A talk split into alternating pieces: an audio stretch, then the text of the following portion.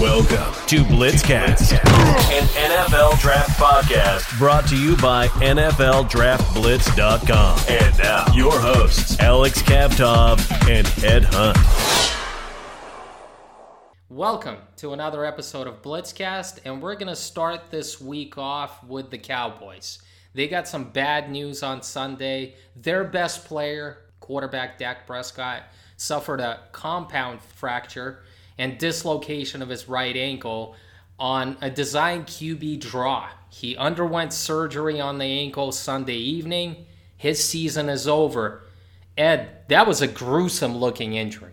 Yeah, it, it, it was pretty gruesome. And you know what? I, I just, you have to feel for Dak Prescott. I mean, especially, you know, with what was going on with his contract situation. What's going to happen now? I mean, let's speculate. Obviously, you mentioned it. He was on a franchise tag, and, and the Cowboys and him weren't able to agree to a long term contract that he was asking for. Now, we don't know what's going to happen. He's obviously going to come back from this injury. It's a high ankle sprain, but how much money can the Cowboys invest in Dak Prescott?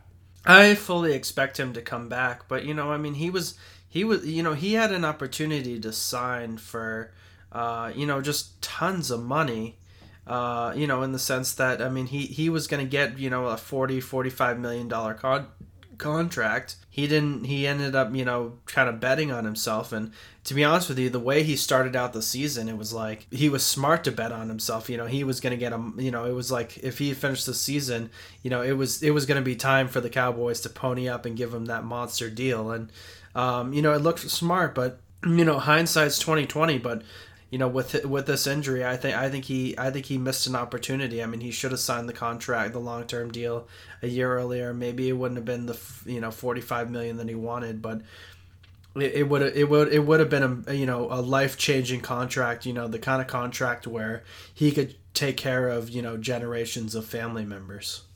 Well, according to Bovada Sportsbook, uh, this week, the Cowboys are playing against the Cardinals. The Cowboys are at home, but they're um, two and a half point underdogs versus the Cardinals on Monday night. We'll, we'll see how that goes. And obviously, the team looks different now. Not only is Dak Prescott out, but they haven't had La'el Collins, the right tackle, for the entire season. Um, now, Tyron Smith, left tackle, is out. And now you insert Andy Dalton into the lineup. He's he isn't Dak Prescott. That's pretty obvious. He's had pretty average career with the Cincinnati Bengals. He was more of a, a game manager there. But I'm thankful that they signed him.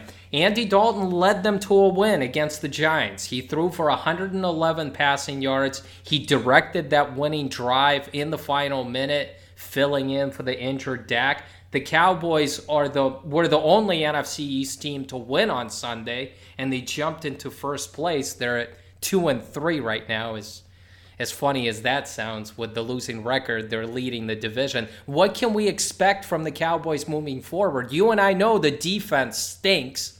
What can we expect from Andy Dalton? Andy Dalton is going to be sort of, you know, your conservative offense. He's not going to lose games for you. But the thing is, is Andy Dalton works when the defense and when he has a good defense and to be honest with you i just don't think andy dalton's gonna put up the offensive production that he needs to to overtake the the the cowboys defense so the cowboys just don't have it on the offensive side you know they they're not going to put up a lot of points on the offensive side and they're not going to put a lot of points up on the def you know they're not going to stop a lot of people on the defensive side so I don't like where the Cowboys are going the rest of the year. They're not going to have Dak at to, you know for the rest of the year. So it's it's uh it's it's a mess in in Dallas and you know what? I think if there's any team that I could see winning this division, it's the Philadelphia Eagles and they'll probably be a one and done kind of team. I don't trust the Eagles. I don't trust Carson Wentz. One week he looks great, the next week he, he's looking like the worst quarterback in the league. So, with all due respect, the Eagles' quarterback situation looks better right now. But I do think if we switch back to the Cowboys, Mike McCarthy just needs to adjust the offense. I realize that he's got Amari Cooper, Michael Gallup, CeeDee Lamb. That seems to be the strength of the team. And Dak Prescott has been throwing for 400, 500 yards every week. But I think in order for them not to get outscored every week on that defensive side of the ball, they need to just run the football. They need to trust Zeke.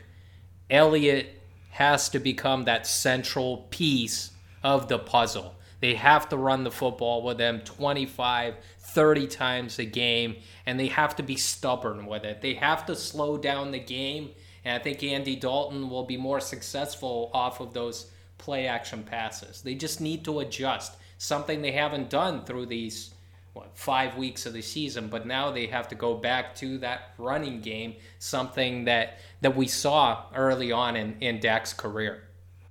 To be honest with you, I, I I mean, if there's one perspective that I do look at this from, it's that you know Andy Dalton is going to have a good receiving corps. He's going to have a good offensive line.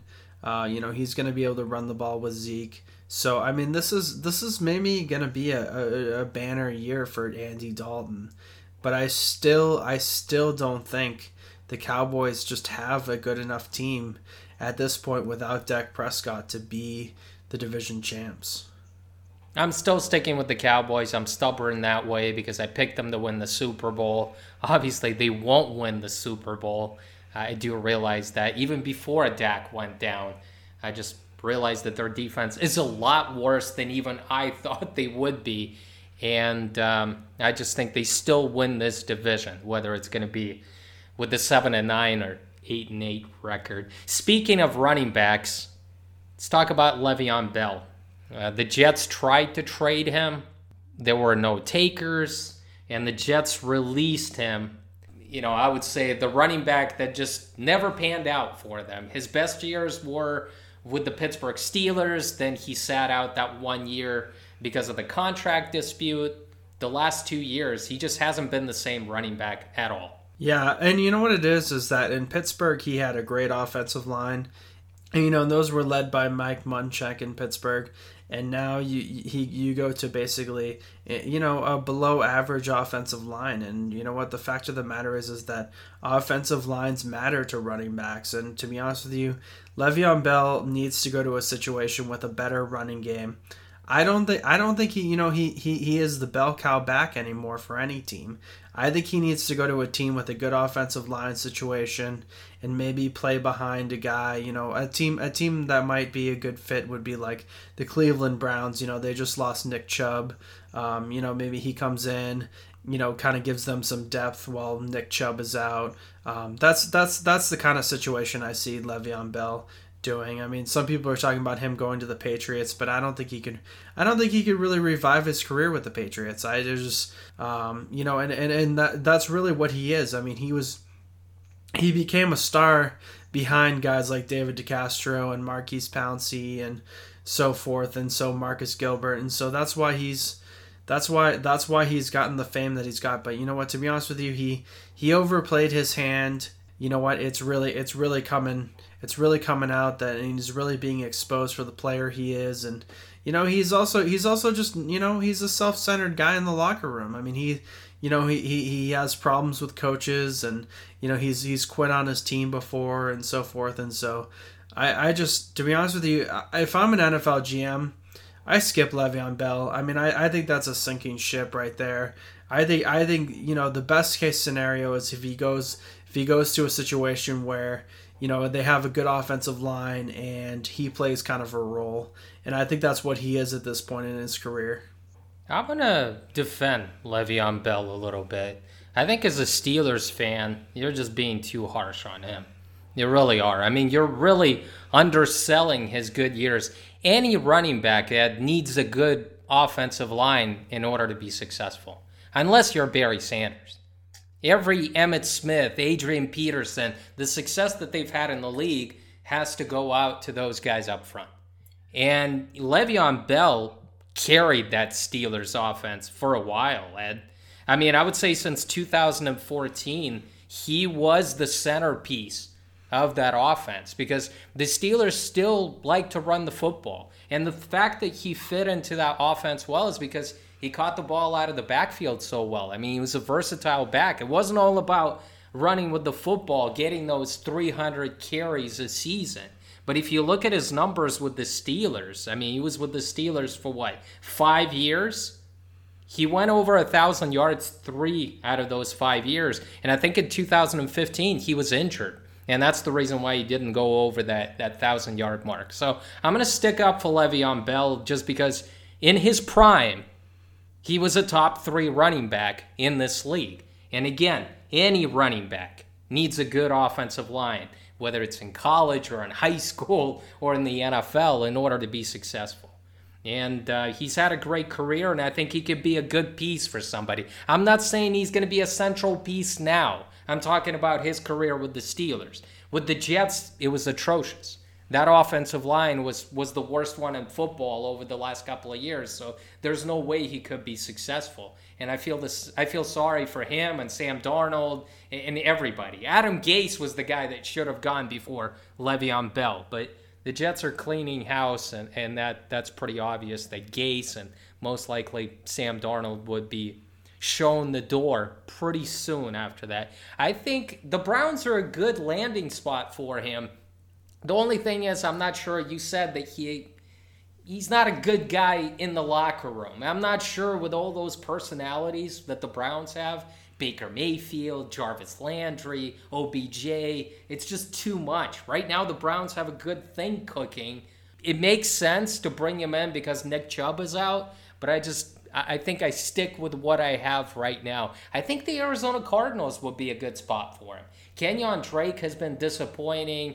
Chase Edmonds is a nice piece, but as a complementary back, I wouldn't mind getting Le'Veon Bell there because I think he would be a weapon for Kyler Murray. He's a really good receiver out of the backfield. The Cardinals' offensive line is a little bit better this year than it was last year. I just think the Cardinals have a good offense. Le'Veon Bell wouldn't have to be that central piece because the Arizona Cardinals throw the football so damn much. I would say the the Arizona Cardinals they're pushing for a playoff spot this year. Uh, it's it looks like it's it's a competitive division with the Rams and and the Seahawks this year. The 49ers seem to be out. I think the Cardinals would be a, a perfect landing spot for Le'Veon Bell, and I still think that he has something left in the tank. I mean, I, I agree. I agree with the Arizona Cardinals landing spot. Uh, you know, you need to have a coach who's going to be able to use him well.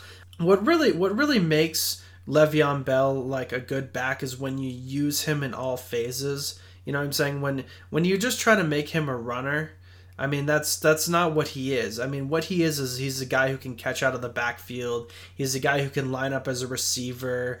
You know, he's supposed to be dynamic. They use him as a pass blocker. You keep him on the field. That's really what it is. You have to you have to have the right offensive coordinator for him. And I think I think one of the things is that Adam Gase really just hasn't done a good job as a head coach at, at the Jets. And you know what? Some people are just offensive minds, and he's a good offensive mind, and I think he can have a great career in the NFL as an offensive coordinator. But you know what? It's getting a little bit too crazy with Adam Gase, and I would be just absolutely floored if he doesn't get fired by year end. You know, this Adam Gase being an offensive genius is also comes with some question marks. If, if you look at those numbers, even before the Jets days, he had Peyton Manning with the Denver Broncos. All right, Peyton Manning made Adam Gase because Peyton Manning was a great quarterback before that.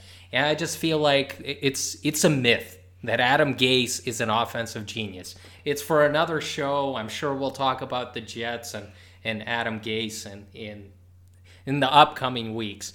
But there is another coach that lost his job after Sunday, and that was Dan Quinn. Dan Quinn got fired by the Falcons on Monday after an 0 5 start. It wasn't only Dan Quinn, GM Thomas Dimitroff was also fired. So the Falcons cleaned house completely. Uh, Raheem Morris becomes the interim head coach. He has been a head coach in this league before with the Buffalo Bills.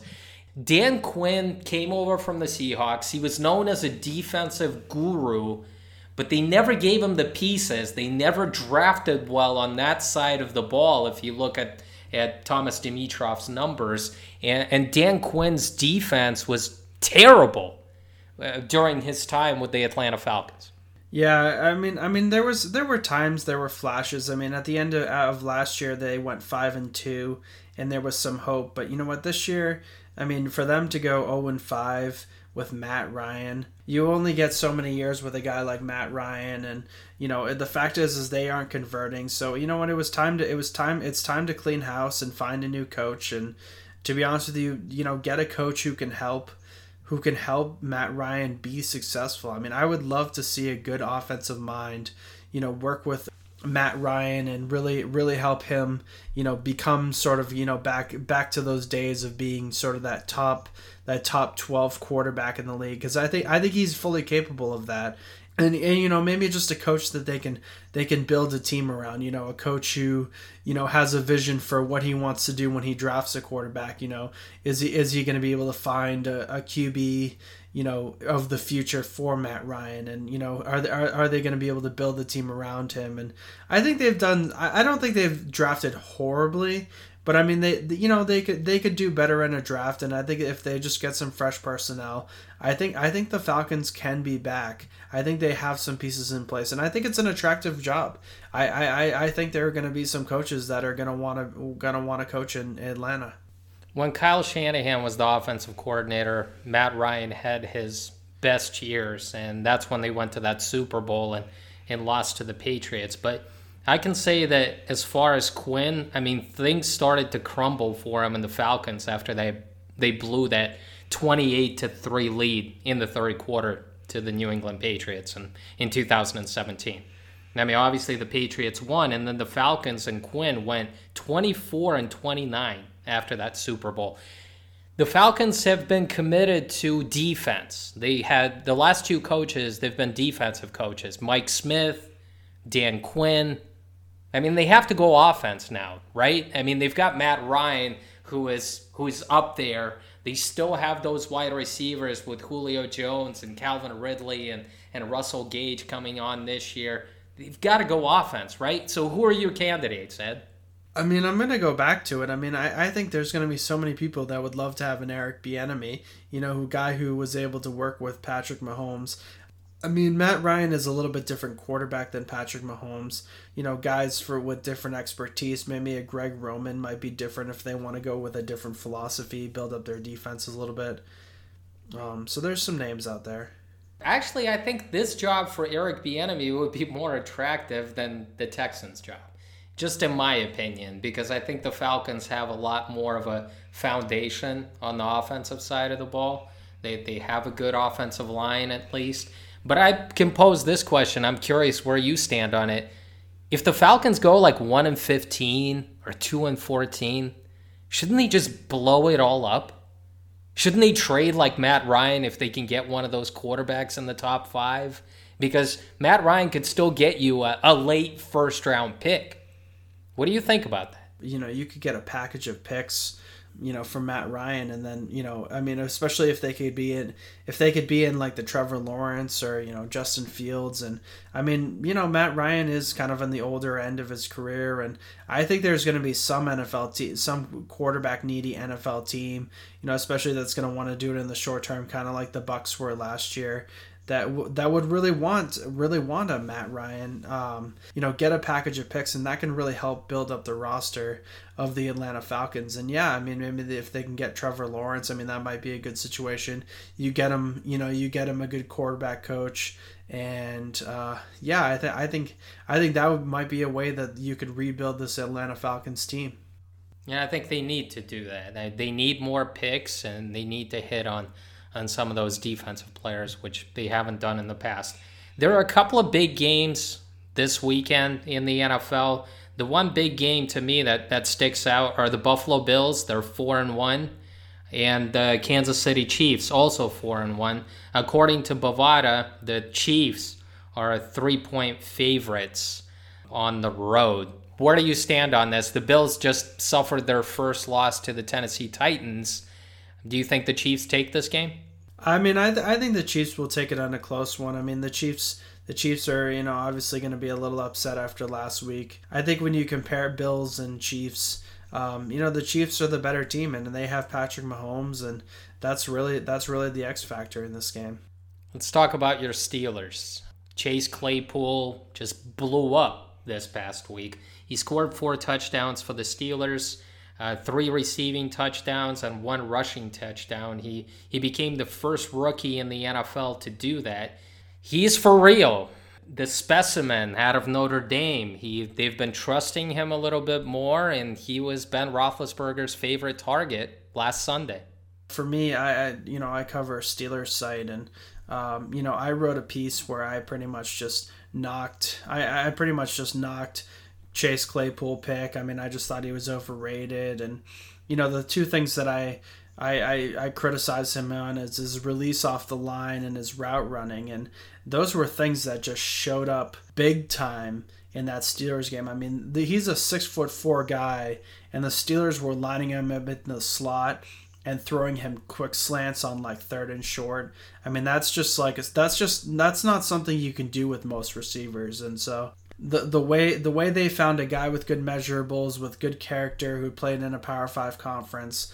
And you know what? I, I have to give the Steelers a little bit more confidence in how they find receivers. And, and, and to be honest with you, I people on Twitter said, you know, well, you this is what you said about Chase Claypool, and it's like, yeah, I mean, you know, I have draft evaluations, and you know what, I, I, I have my opinion, and I, I go by what I see on tape and what I what I think a player will be. But you know what? You just never know how these players are going to develop. And Chase Claypool has shown that he is a superstar type of player. I mean, I think he can be like a Martavis Bryant without the you know, without the baggage. Um, I think he I think he'll uh, surpass Martavis Bryant in his career. I think he has that similar body type. If I'm the Steelers, I mean, I put Juju Smith Schuster on one side and I put Chase Claypool on the other side and make him my number two receiver. And, you know, a guy like Diontae Johnson, I mean, he's had some injury issues. I mean, he's had like three different injuries. You know, he had a concussion, he had a back injury, you know, he has a foot injury. Well, I guess we should never question Steelers picks when it comes to wide receivers, especially in the past decade. Because the funny thing is, I mean, the Steelers they haven't drafted a first round wide receiver. I had to go back since 2006. And in 2006, this is before Colbert becoming the, the GM, the official GM of the Pittsburgh Steelers. They selected Ohio State wide receiver San, Santonio Holmes, and he had that big catch in, in the Super Bowl against the the Arizona Cardinals. But Steelers wide receivers under Kevin Colbert, who officially again became the GM of this team in 2010, we should never question them. They just they always seem to have a type and they're different guys. They really are. Sometimes they go for a Chase Claypool type of player who had a great combine, who ran a a 442 who who jumped out of this world and in terms of his vertical i think he he jumped over like 42 inches or something like that. He had a great broad jump. Sometimes they take good you know speedy guys. Sometimes they take good route runners but they're able to find talent and then they're able to coach them up. And i think it's just a perfect combination. So let's start in 2010 this is before, officially, before Colbert became the GM because he became one after the draft. But in that draft, the Steelers drafted Emmanuel Sanders in the third round, and then they struck gold in the sixth round with Antonio Brown. Yeah, I mean those those were two great picks, and you know I, I think I think you know Emmanuel Sanders actually just just had a great night with the Saints. Um, you know he put up some big numbers, and so I mean, Emmanuel Sanders is still is still a great receiver in the league, even though you know he, the Steelers didn't choose to keep him. I mean, they kind of had the big three with Mike Wallace and uh, Antonio Brown and uh, Emmanuel Sanders, and actually the latest the the latest bloomer of the three was Antonio Brown, but he ended up actually being the best one to keep around you know, until until he he sort of fell off the face of the earth. But I mean, he gave them a lot of great years, and so. I mean, Antonio Brown might be might be the best pick of all all, all of Col- Colbert's career. But I think he's the best wide receiver that they've had. But I mean, Emmanuel Sanders never had over a thousand yards with the Steelers. He had a couple of productive years, but he found his most of his success with the Denver Broncos uh, when he went there and he became a big time target in that system for, for Peyton Manning. But Antonio Brown, probably the greatest Steeler wide receiver of all time. I'm not I'm not going to be around the bush. Just you, you look at his numbers. He had six seasons where he had over 100 plus receptions and then seven seasons with over a thousand plus receiving yards. I mean, this guy was the go to guy. This guy was the ultimate Steeler before Juju arrived. So I would say great picks out there. In 2011, they didn't draft a wide receiver. In 2012, they drafted a guy, Toney Clemons, a wide receiver in the seventh round. In 2013, they tried their luck once again with those day two picks. Markus Wheaton uh, out of Oregon State. They were hoping to strike gold there, but it didn't happen, Ed. They haven't sort totally missed on some picks, but I mean they've they've you know there have been some. Let's talk about markus Wheaton. I mean he never developed. He never had a thousand yard season. I think he had like maybe over 40 plus receptions for like 600 plus yards. I'm not sure exactly of the statistics, but it just didn't work there. I mean, again, they tried to strike gold in the third round. Then in the sixth round, they drafted Justin Brown, the wide receiver out of Oklahoma. He never made the team. In 2014, one of your favorite Steelers, what could have been? Martavis Bryant with some off the field issues coming out of Clemson, was drafted in the fourth round, and he had a lot of flashes. It's just it's unfortunate the way his his career went down the toilet. Uh, you know, the fact of the matter is is that I think I think there was some kind of mental problem with Martavis Bryant. I think he had kind of a drug problem, and it's it's sad, honestly. And I mean, he could have been an absolutely great player. I don't think he was a violent guy, but he had talents like he was unbelievably fast. He was tall. He would make the circus catch. I mean, he when he was on, he was on, but you know what? He never he never really got to be that number one receiver for the Steelers, and you know, eventually the Steelers just couldn't take it anymore, and they sent him to the sent him to the Raiders, and then he couldn't he couldn't re revive his career in Oakland. So a, addiction is a terrible thing and yeah. addiction is a terrible thing and unfortunately i mean people are addicted to many things and he just couldn't control his problem. Next year in 2015 colbert selected sammie coates in the third round the speedy wide receiver of, out of auburn. He just never developed. He had inconsistent hands. He wasn't a good route runner. But once again the steelers tried to strike gold with a scouting combine freak and it just it didn't work out. And then they continued in 2016 in the seventh round. They selected Demarcus Ayers. Then in 2017, in the second round, they chose Juju Smith-Schuster out of USC. You know, I think I think this was a good pick. To be honest with you, his his his second year in the league is kind of his marquee year. You know, after he kind of phased out in his third year and his fourth year, and I think I think Juju Smith Schuster is going to have a good career in the NFL. I think he's going to have a good long career in the NFL. I don't I don't see the Steelers keeping him uh, past this year.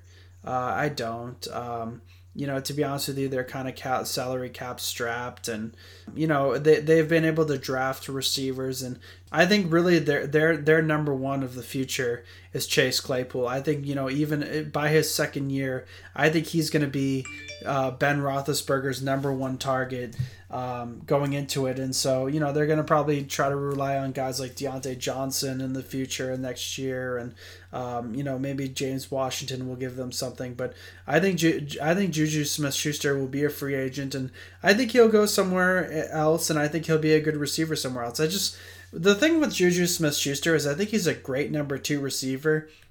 But when you ask him to be the number one and really shut him down, I think he gets shut down. When he was the number two behind Antonio Brown, that's where he really succeeded. So I, th- I think being the number two guy is just a much better fit for Juju Smith Schuster. In 2018, the Steelers once again addressed the wide receiver position on day two. They went after the Oklahoma State product, James Washington he hasn't materialized. I, I had him as the top wide receiver in that draft. You remember. Injuries have held him back. He had 44 receptions for over 700 receiving yards last year. It was kind of a breakout year, but people are still waiting for him to break out. But now it seems like some guys have surpassed him on the depth chart. And I just think the Steelers have, have kind of given up on him now that they're playing Claypool and Diontae Johnson ahead of him when he's healthy. So James Washington hasn't materialized. He has been a below average wide receiver at this point. Yeah, unfortunately, he he didn't become the receiver they thought he would be, but you know he was an interesting name, and he's he's flashed. I mean, he's not he hasn't been terrible. He hasn't been a terrible receiver for the Steelers, but you know I think it, you know maybe he might be like a number three or a number four, or um, you know maybe you know in the next few years he'll probably be the number three, and you know eventually probably after four years they'll let him walk and um, the problem the problem I, I have with James Washington too is he's really not a special teams player, and so you know generally a guy who's a number three or a number four receiver, you want them to add something in the special teams department, whether it's you know returning kicks or returning punts or you know playing gunner or something like that, and he really doesn't do any of those things. So yeah, I, I think that's my bigger qualm with James Washington. In 2019, once again the Steelers went with the a pick a wide receiver in the second round, Diontae Johnson out of Toledo. He flashed as a rookie, came on at the end of the year. You mentioned already that he's had injuries that he has dealt with, and that has kind of held him back, especially this year. And eventually in 2020, again, for the fourth straight year in the second round, Chase Claypool, the wide receiver out of Notre Dame, was was the pick. So once again, if you look at the overall body of work over the past decade. I mean, they hit on Antonio Brown, they hit on Emmanuel Sanders, Juju, Diontae Johnson, Chase Claypool have given them early returns. We'll, we'll see how they'll continue to develop. And they've missed on guys like Sammie Coates and, and James Washington and Martavis Bryant. But overall, the Steelers know how to draft wide receivers. So when, whenever they draft a wide receiver in the draft, just put him on your list because eventually he'll he'll contribute on the football field. Yeah, I mean they, they have the system where they can they've let so many receivers walk and go to other teams and to be honest with you that you know they, it seems like they just you know in the second or third round they like to they like to go after a receiver and get one on day 2 and it, it seems like kind of just a yearly thing where they're just they're just kind of always going to the well, always going to the well. It, it it's worked out well for them because you know some of them some of them end up being sort of you know more role players and some of them become more um, you know stars and so um, you know they've hit on a few stars and I mean I, I fully expect next year I mean with Juju Smith Schuster leaving I think the Steelers will go to the well again, and I think they will draft a receiver in the second round. This week, the Steelers are at home. They're playing against the surprising Cleveland Browns. The Steelers are 4 0.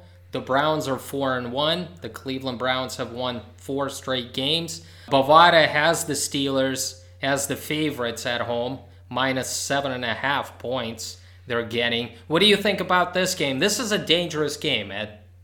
Yeah, I, the way the way I see the Steelers Browns game, I I think I think it's going to be a good matchup. This is the first real matchup of the Steelers. I mean, the Steelers haven't really played a difficult team this year. So, I mean, yeah, the Steelers are 4 and 0, but it's like we don't we don't know who they, you know, we don't know who they really are. I mean, obviously I'm encouraged to see them winning close games, but I mean, I just I just don't know. This is going to be the first real test to see, you know, can the Steelers beat good teams? And um, they haven't really played division games. You know, this game will be a big indicator for the Steelers. I think I think this game says more about who the Steelers are than it does about who the Browns are. Because I think I think the Browns are proving themselves, and I think Stefanski is showing that he's the right guy for the job. We've got Bailey Zappe on the line, uh, the quarterback from Houston Baptist. How are you doing today, Bailey? Doing great. Pleasure to be on here. Thank you. Dave Campbell's Texas football named you the most underrated quarterback in America. Do you agree with that? Um, I guess in you know some aspects, yes, sir. I guess you could say that. You know, I kind of I'm not a, you know, a self-driven person. I mean, of course I'm a self-driven person, but I'm not a a guy that kind of is conceited and kind of looks at myself as a guy that should, you know, get more clout than I am right now. Um, you know, I let other people say what they want to, and of course I agree. I believe that I do have the measurables and I've done things that, you know, I could compare to other guys around the nation, but I have many more things to improve on. And, you know, I'm ready to get back at it so I can fix those things. Uh, Bailey, most FCS programs canceled their fall football season. Houston Baptist was one of the lucky ones. You you played in four games. What was it like to be out there on the football field with your teammates again? Oh, it was great. It was awesome to be out there. And like you said, not many people um, in the FCS division were able to play this fall. I believe there was only like 15, 16 teams out of the entire FCS that even had a game, uh, one game. So, you know, we were extremely blessed. Four teams called us and wanted to play us. So, you know, we took advantage of that and, you know, we were able to do some great things and we are able to look back on these four games to, to fix our mistakes and improve on those. Tell us about the Texas Tech game this year. What was thrilling about that contest? Um, first most, I mean, of course, playing against Texas Tech, you know, as a Big 12 program, um, you know, being an FCS program going into a Big 12 uh, stadium and against Big 12 players is always is always awesome. The environment there is is amazing. You know, it's some it's an environment that you know most of the guys on the team and you know most of the coaches have never been a part of. Great experiences. You know, we made some memories that we'll never forget. And to be able to go in there and you know only lose by two points when we were supposed to lose by 42 you know, is even better. And, you know, I couldn't be more proud of my guys and my coaches. And, you know, I'm really looking forward to, you know, the next games next year. Was that the most thrilling, the most interesting game out of the, the four games that you played in this year? Uh, yes, sir, by far. You know, like I said, we went in there big time underdogs. I remember seeing a spread that we were supposed to lose by 42 points. And, uh, you know, being able to, you know, prove all the naysayers and haters wrong is, you know, was awesome to do that. And, you know, it was a great experience. And, you know, like I said, it's to be something that we remember forever. And it's a big time game for this program. You wish you would have played more games than just the, the four games that you were a part of. I mean, it is kind of weird to to end your season in the beginning of October, right? Oh yeah, it's it's very weird. You know, being done right now, not you know we're working out. That's really about it. It feels you know the last three years we've had you know, 11, 12 games. So being done after four is, you know, is unusual. But um, like I said, we're thankful we have these four games. You know, most people didn't have the opportunities we had. We were able to take advantage of that, and you know, we're looking forward to coming years. Bailey, what is the highlight of your career up to this point? Um, I guess like since we're talking about the Texas Tech game, I would have to say that's probably, you know, kind of like our HBU coming out party you know, we kind of shocked a bunch of people that game. A bunch of people didn't think we were gonna do what we did, and we were able to put, you know, HBU program on the map, and let alone we were able to put some of us on the map. And you know, looking back at it, you know, it's it's awesome, and you know, it's something that you know you wish you can go back and experience again. To be able to do what we did is is unbelievable. Why weren't you highly recruited coming out of Texas high school? Um, I think personally, I think the reason was you know, I'm from a small town in Texas, down in Victoria. You know, it's about 60, 65,000 people there, kind of middle of nowhere. So I guess I really didn't have that much of a, you know, I wasn't playing big time high schools like the Islands and the Katy's and the DeSoto's. So I really wasn't able to play against big time schools like that, and uh, you know, kind of put my name out there. So a bunch of the bunch of things I had to do was I had to go to camps and stuff like that that's what I believe is the reason why is just because where I uh, where I was playing at. What are your strengths? You know, on the football field, I believe that my knowledge on the of the game and knowing the football itself and um, kind of sets me apart. And then uh, firmly believe in myself to you know make the plays, make every throw, whether it's from the right hash throwing to the you know opposite sideline or you know on the run, make a throw downfield. Um, and then uh, you know I'm a highly competitive guy. I want to win. I'm gonna do everything I possibly can to win. I'm gonna um, get the ball to my playmakers, do let them do what they do best, and then I like to think I'm a good leader, leader by example. I like to, you know, give 100%. I like to work hard every day. Um, you know, my motto is, you know, continue to get better and get better each and every day and be better than I was yesterday. What are you working on the most to improve your game? There's a couple things that I'm consistently working on. You know, I'm always working on being more accurate, throwing the ball, um, after this year, you know, looking back, uh, pocket presence, being able to stay in the pocket a little bit longer, kind of hold on, hold on to the ball a little bit longer. Don't try to scramble as much. Try to hang on to the last second, and then, uh, you know, I always try to work on turnovers. You know, which comes with being accurate. I was able to do this, do that this year. I only had one interception love it to be zero, but you know, um, there's always stuff that I can improve on. You mentioned that you're from a small town in Texas. How did Houston Baptist find you? So the QB coach um, at that time, before Coach Kittley got here, was actually from Victoria. So he went to Victoria High School. I was a little baby, I believe, when he was in high school, and then when he came here at HBU, um, we had that Victoria connection, and um, that's how they found me. What have you learned the most from your head coach, Coach Shealy? Oh man, I love Coach Shealy. You know, everybody talks about how great he is on the field and how he's been able to start a program from the ground up and you know go through all the adversity that program has been through and you know be able to stay with it and to now where we're competing with FBS schools. You know, it's been able to teach all of us a lot. He teaches us, you know, a great character, being a great teammate, um, both on and off the field. You know, he's somebody that um, when I'm done playing football, when I'm not on the field, that I can always reach out to and you know ask for advice or you know just talk to about things going on in my life. And you know, he's somebody that I really look up to, and he's a great man.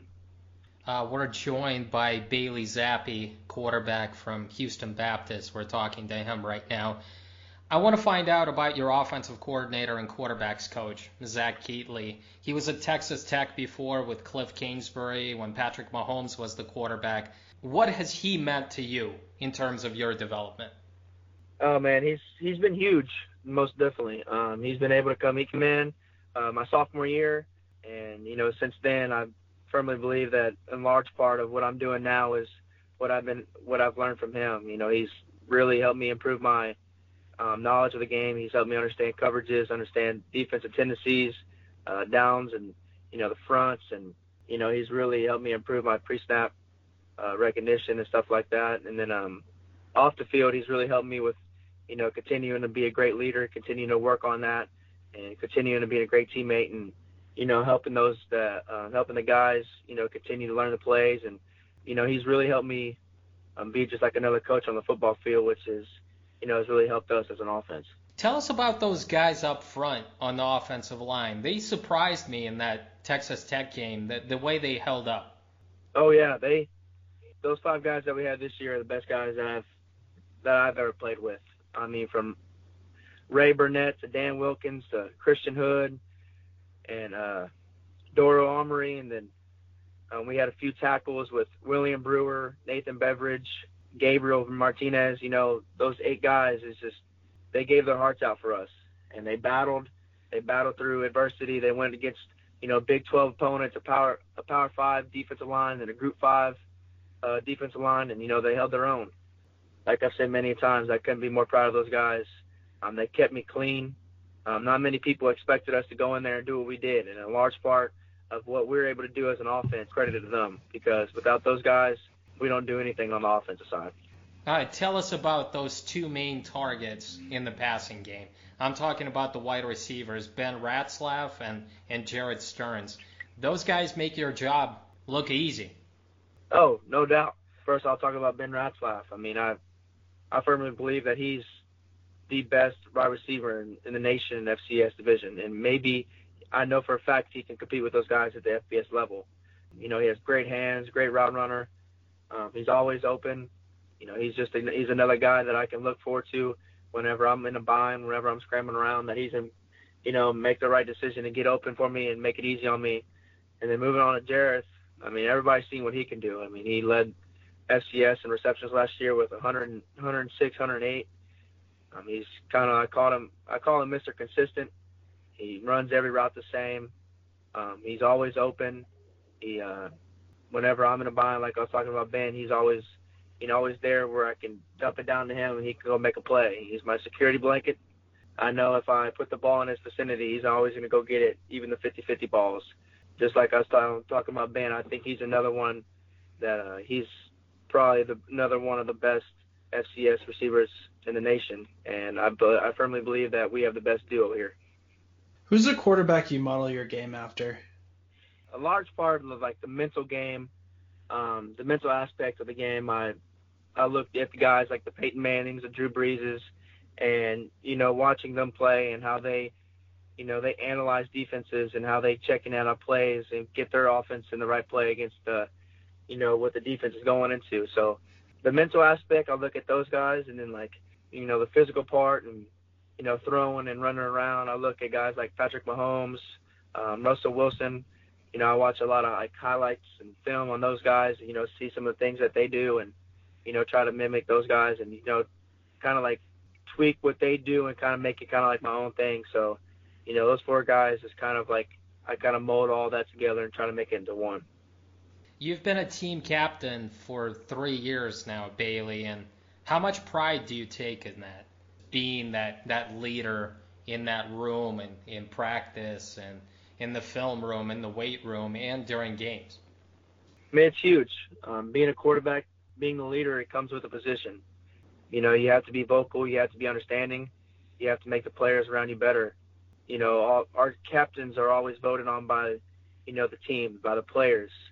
And for my players and my teammates, you know, consider me a team captain is something that, you know, that I cherish, and I'm grateful for that. That they look up to me, and it's, and I hope that I can continue, you know, to be a great role model and be a great leader for them, and hopefully lead a, this program to the first ever playoffs. Tell us about your accomplishments off the field. Yeah, so um, right now I'm getting my degree in marketing. Um, I'm currently trying to figure out, you know, what I'm gonna do with my future, if I stay or if I go. Um, if I decide to stay, I'm probably gonna end up getting my master's.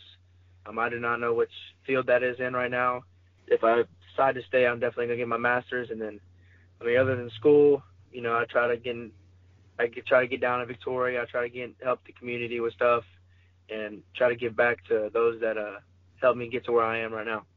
So Houston Baptist made the announcement that they won't play in the spring.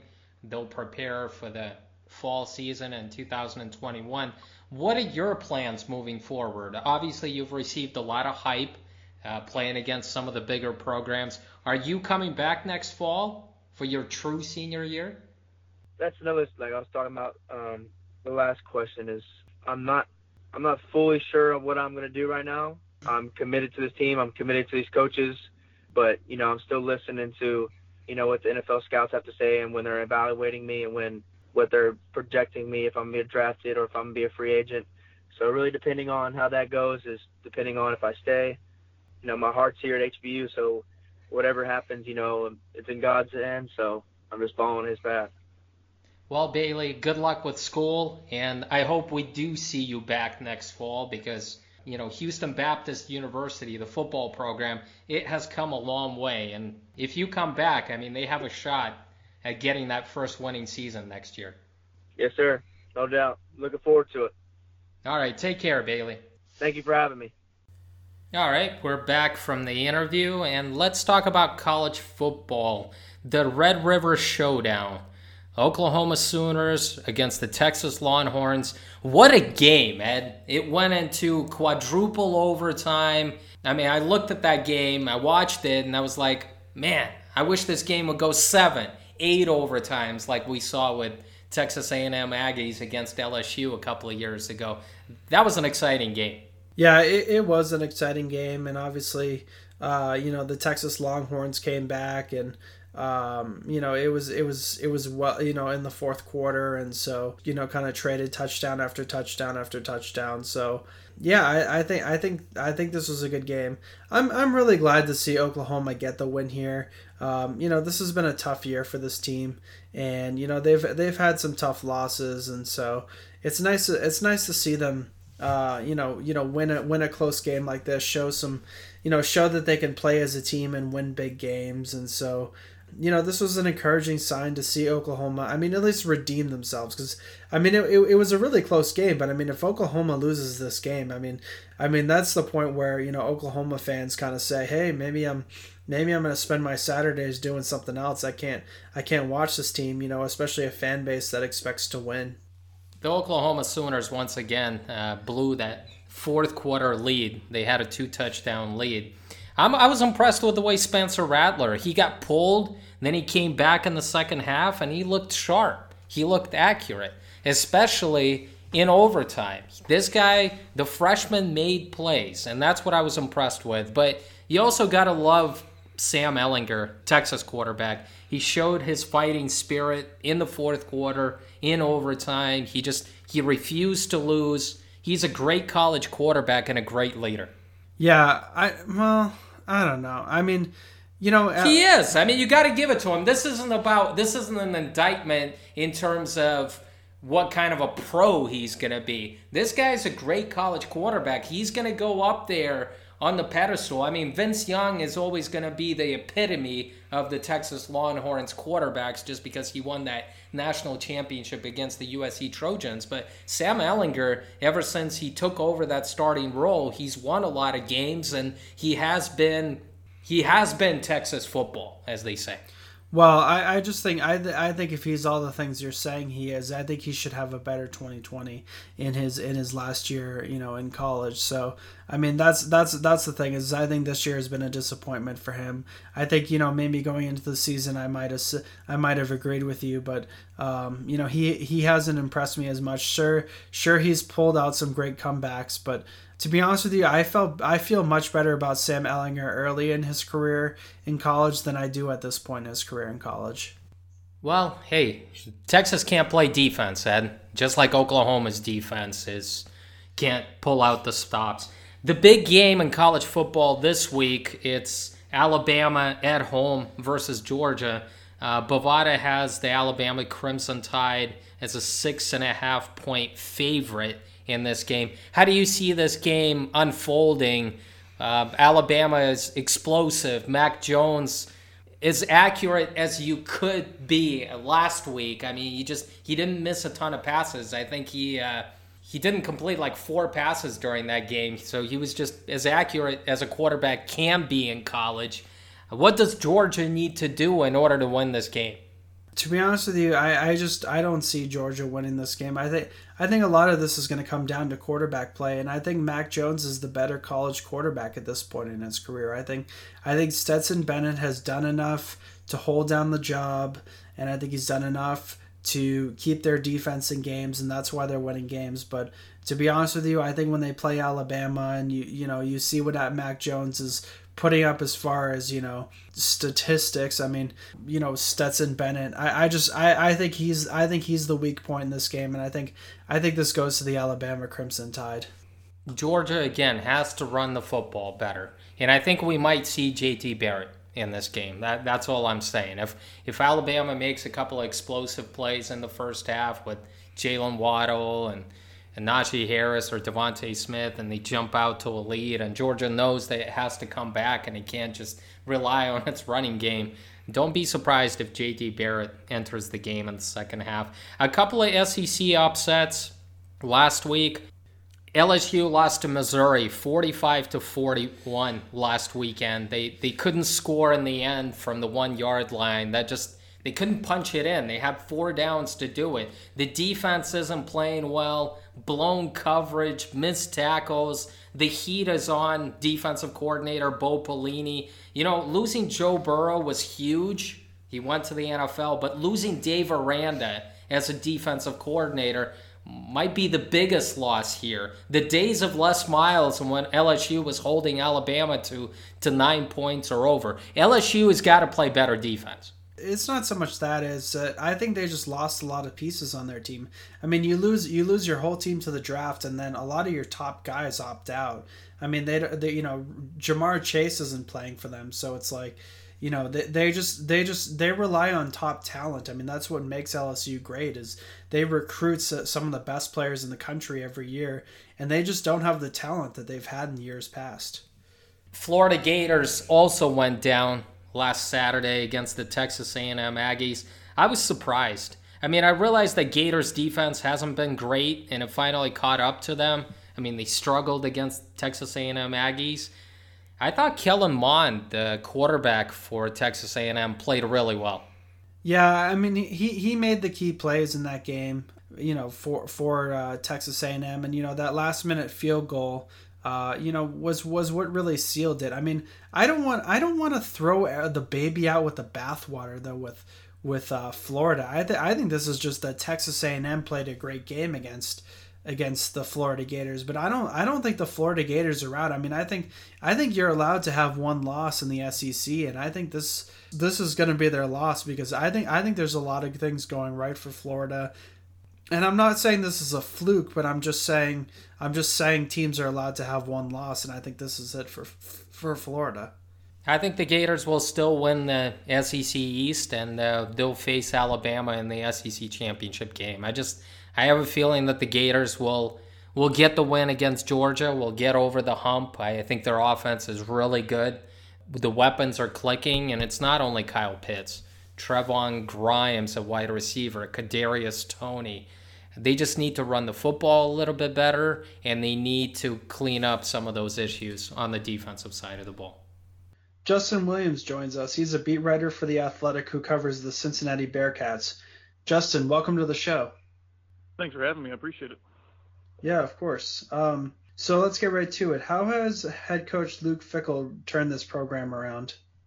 Yeah, I mean, this has obviously been kind of a couple years in the making. This is this is his fourth season. That that first year when he took over 2017, the team went four and eight, and you know, as he has said many times, it was it was pretty close to going one and eleven. You know, it was, it was kind of a, a tough transition, but you know, I, I think it's it's kind of been a holistic change for him. It definitely, you know, he came in and, and started on the recruiting trail. The there's really good, you know, he's obviously familiar with Ohio and, and Cincinnati recruiting from all his years at Ohio State and, and just kind of Midwest recruiting in general. So he's familiar with that footprint, and the local recruiting specifically had really dropped off under Tommy Tuberville at Cincinnati.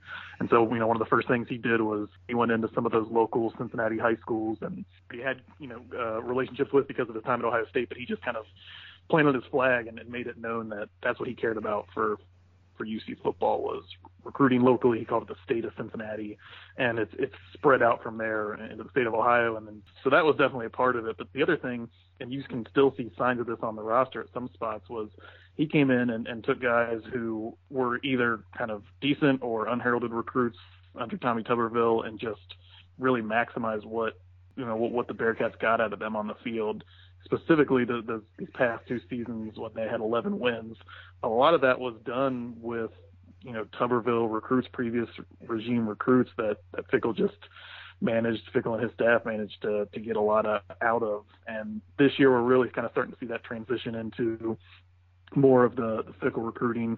He's had I think three or four full recruiting cycles. He's had two or three of the highest rated uh, recruiting cycles in program history. So he's already made that change, but he's able to translate it to, to the field as well in terms of production he's, he's getting out of players.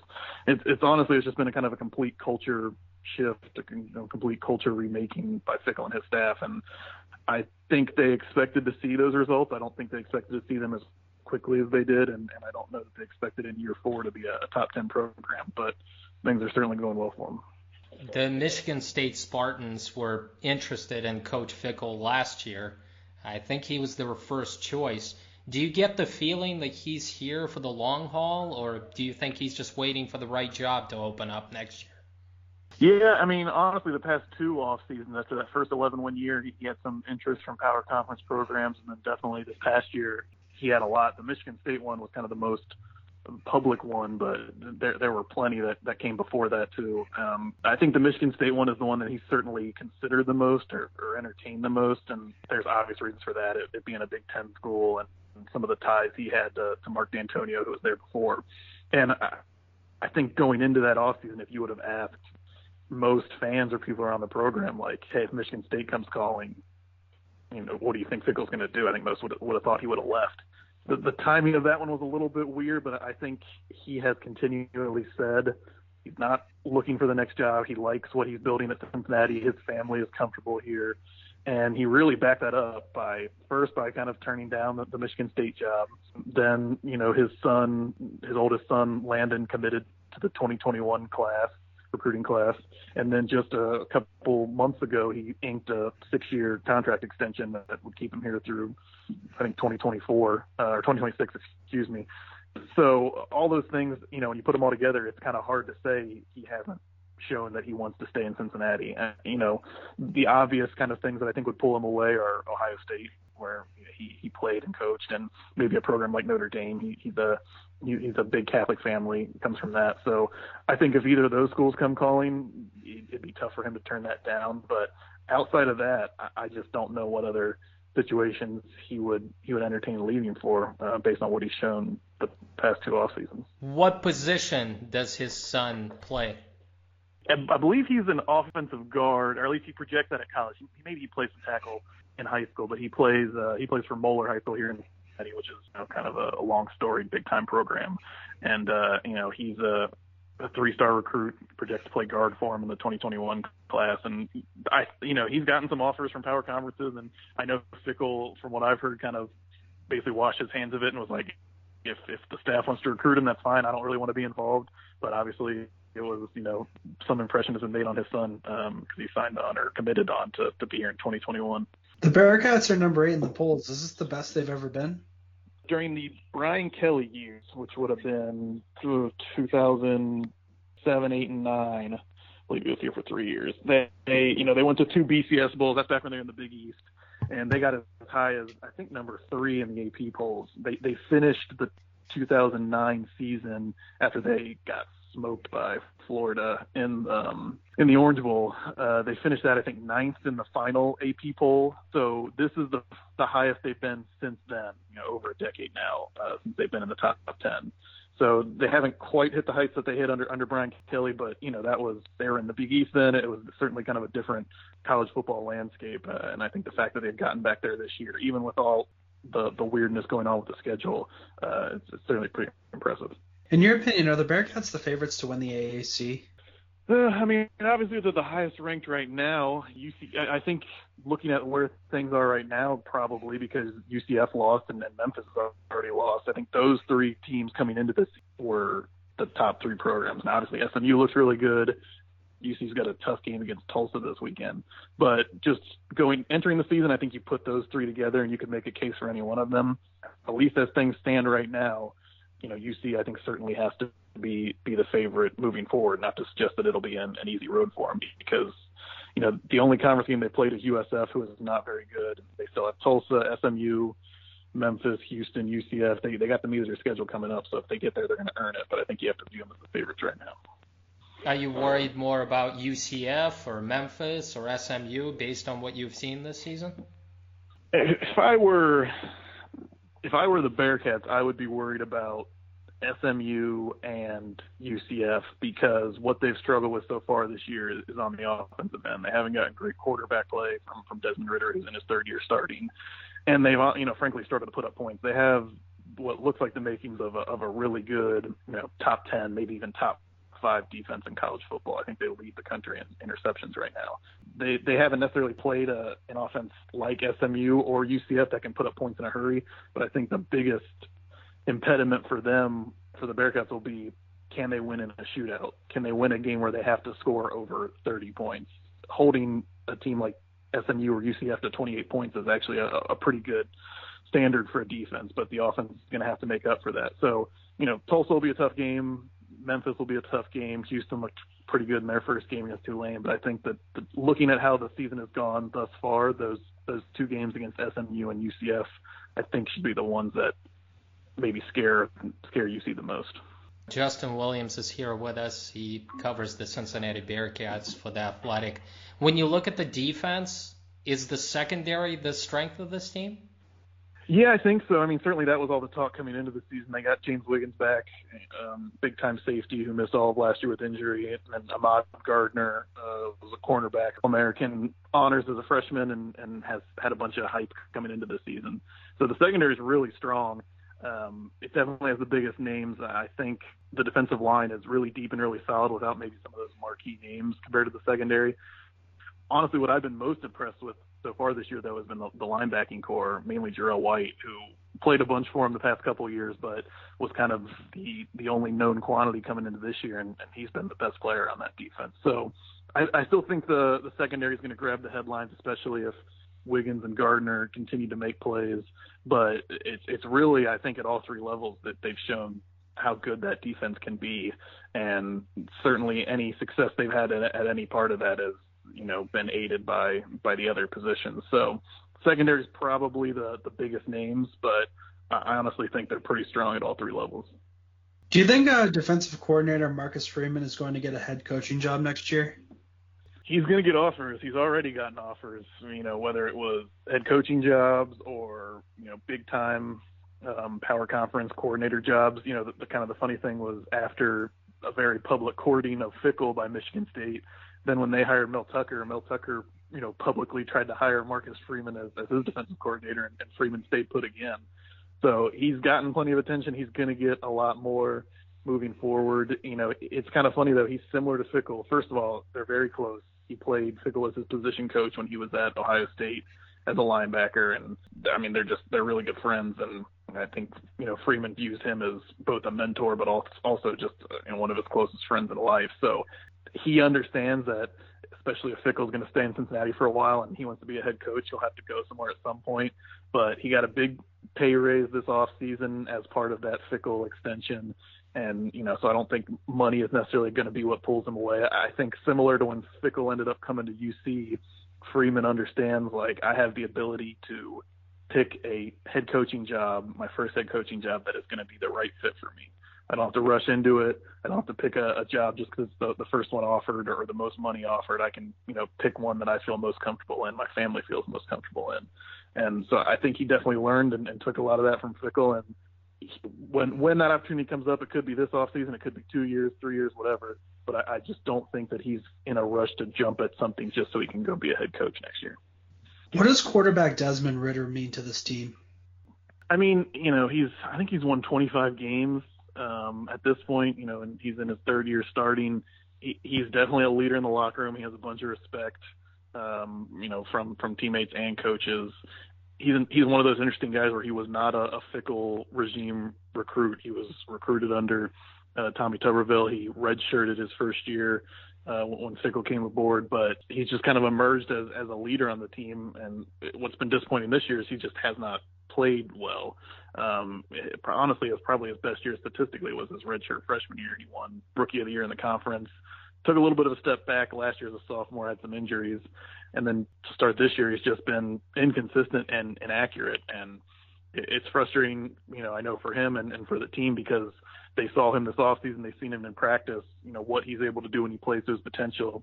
Just haven't been able to put that together on the field so far this year. And it, it, honestly, it's kind of been just the biggest hurdle and, and roadblock for, for the team so far. But they certainly seem to have a lot of faith and, and confidence in him moving forward. And uh, I don't know if he'll necessarily remain in place the rest of the year if, if his play doesn't improve, but they they haven't thrown him under the bus or made any talk about making quarterback changes at this point.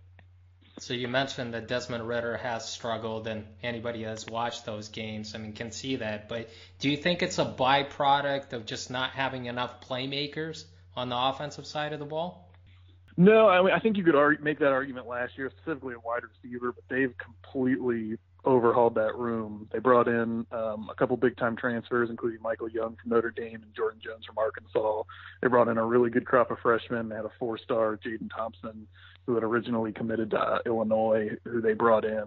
You know, they lost Josiah DeGuara to the to the NFL. He went to the Packers, but they have uh, you know three really good tight ends.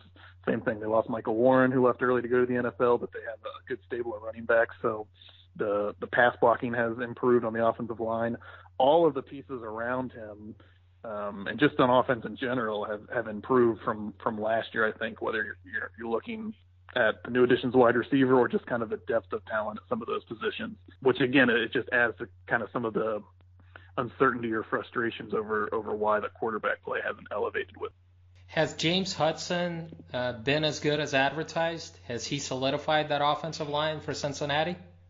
I think so. Definitely pass blocking. You know, they they were hoping to have him last year, and, and then everything went down with him not getting the waiver, and, and they really hurt from it. They they had some injuries too on the offensive line, so they were constantly shuffling guys around. They were the most penalized team in college football last year, and a lot of that was on the offensive line. You know, so far this year, I think they've only allowed four sacks through three games. He's been really solid locking down that left side of the line. It's allowed them to move Darius Harper over to the right side, where, where I think he's more comfortable they didn't really get the running game kind of on track until the the USF win a couple weeks ago. But I honestly think that was also a credit to some of the work on on the tackles that they went more to kind of an off tackle running scheme as opposed to trying to run in between the tackles. For a kid who obviously came in tout, highly touted out of high school, but hasn't really played much football in three years. I think he's looked really good, and I, I just think they're really happy with what he's been been able to do on the left side. The last two years, Mike Warren was the the heart and soul of that offense. He put up some some huge numbers for the Cincinnati Bearcats. I had high hopes for running back Jerome Ford, an Alabama transfer. Can we expect him to break out eventually this season? Yeah, I think so. You know, Warren was huge for them the past couple of years, in part because you know, with some of the injuries they had at running back, they just had to lean on him. There were games where he was getting over 30 carries because they just didn't have any other options. And he really, I think, embodied kind of the mentality and culture that that Fickell was trying to put in place. So, as important as he was on the field in games, just his whole mindset was was huge for the way this program's turned around. But I also think, you know, they didn't want to do that again, where they felt like they had to feed one running back 30 times in a game, or, or where they were only averaging less than 200 yards through the air. So you know, Jerome Ford's back there, and he's got three years of eligibility, including this year, and I think he's going to be their their bell cow and their workhorse, you know, moving forward. But they also have Gerrid Doaks, who's a senior, who's who's kind of the starter and the leader. They have Charles McClelland back from injury, who's more of a speed back who, who they can use in some different ways. And then they have a fourth running back, Ryan Montgomery, who's, who's certainly fourth kind of on the, the depth chart, but who they like and who they trust. So I don't know that calling it a running back by committee is fair. I, I think you see they see Doaks and Ford as some of those guys who can kind of carry a load, and and McClelland is more of a change of pace back. Certainly expect one of these games Ford is, is going to get hot, and they're going to ride him, and, and he's going to kind of have a, a breakout game. Um, but I don't think it's one of those things where they're going to be feeding one of those guys 25, 30 carries every week. I just don't think they want to take the risk injury wise that they had to when Mike was really the only one back there last year. Let's get to this week's matchup. According to Bovada, Cincinnati is a three point favorite versus Tulsa this weekend. Yeah, how do you think this upcoming game with Tulsa will go? Yeah, it's interesting. Uh, you know, t- Tulsa uh, they looked really good against UCF, and they've kind of made some scheme changes here the past couple of years, especially on defense to a three-three-five, which is what Cincinnati has you know started running last year as well. I don't know that they necessarily molded themselves after Cincinnati, but they kind of have similar mindsets on defense. So in that sense, I think it should be a really interesting game. I do think I think UC should be a little bit concerned about those shootout possibilities against SMU and and UCF. If, if it's a game where they're kind of going toe to toe on defense, I think they probably feel pretty good about their chances. But Tulsa's by far the best team they've played so far this year, in, including an Army team that was ranked number 22 when when they came to Nippert Stadium a couple weeks ago. Um, so it'll it'll be tough. I think this is one of those games where they can't afford to have that poor quarterback play they've had the past couple weeks. But if they can get Desmond Ridder back on track a little bit, keep the running game moving, and play the way they've been playing on defense, I think they'll still be able to go on the road and pull it out. But you know, to me, this is going to be their first real test of, of if they are in fact this top ten team who's who's kind of leading the charge in the AAC. Well, can you tell our listeners where they can find your work? Uh, yeah, so um, I, I write for the Athletics. You can go to theathletic.com. I actually cover football and basketball there for the Bearcats.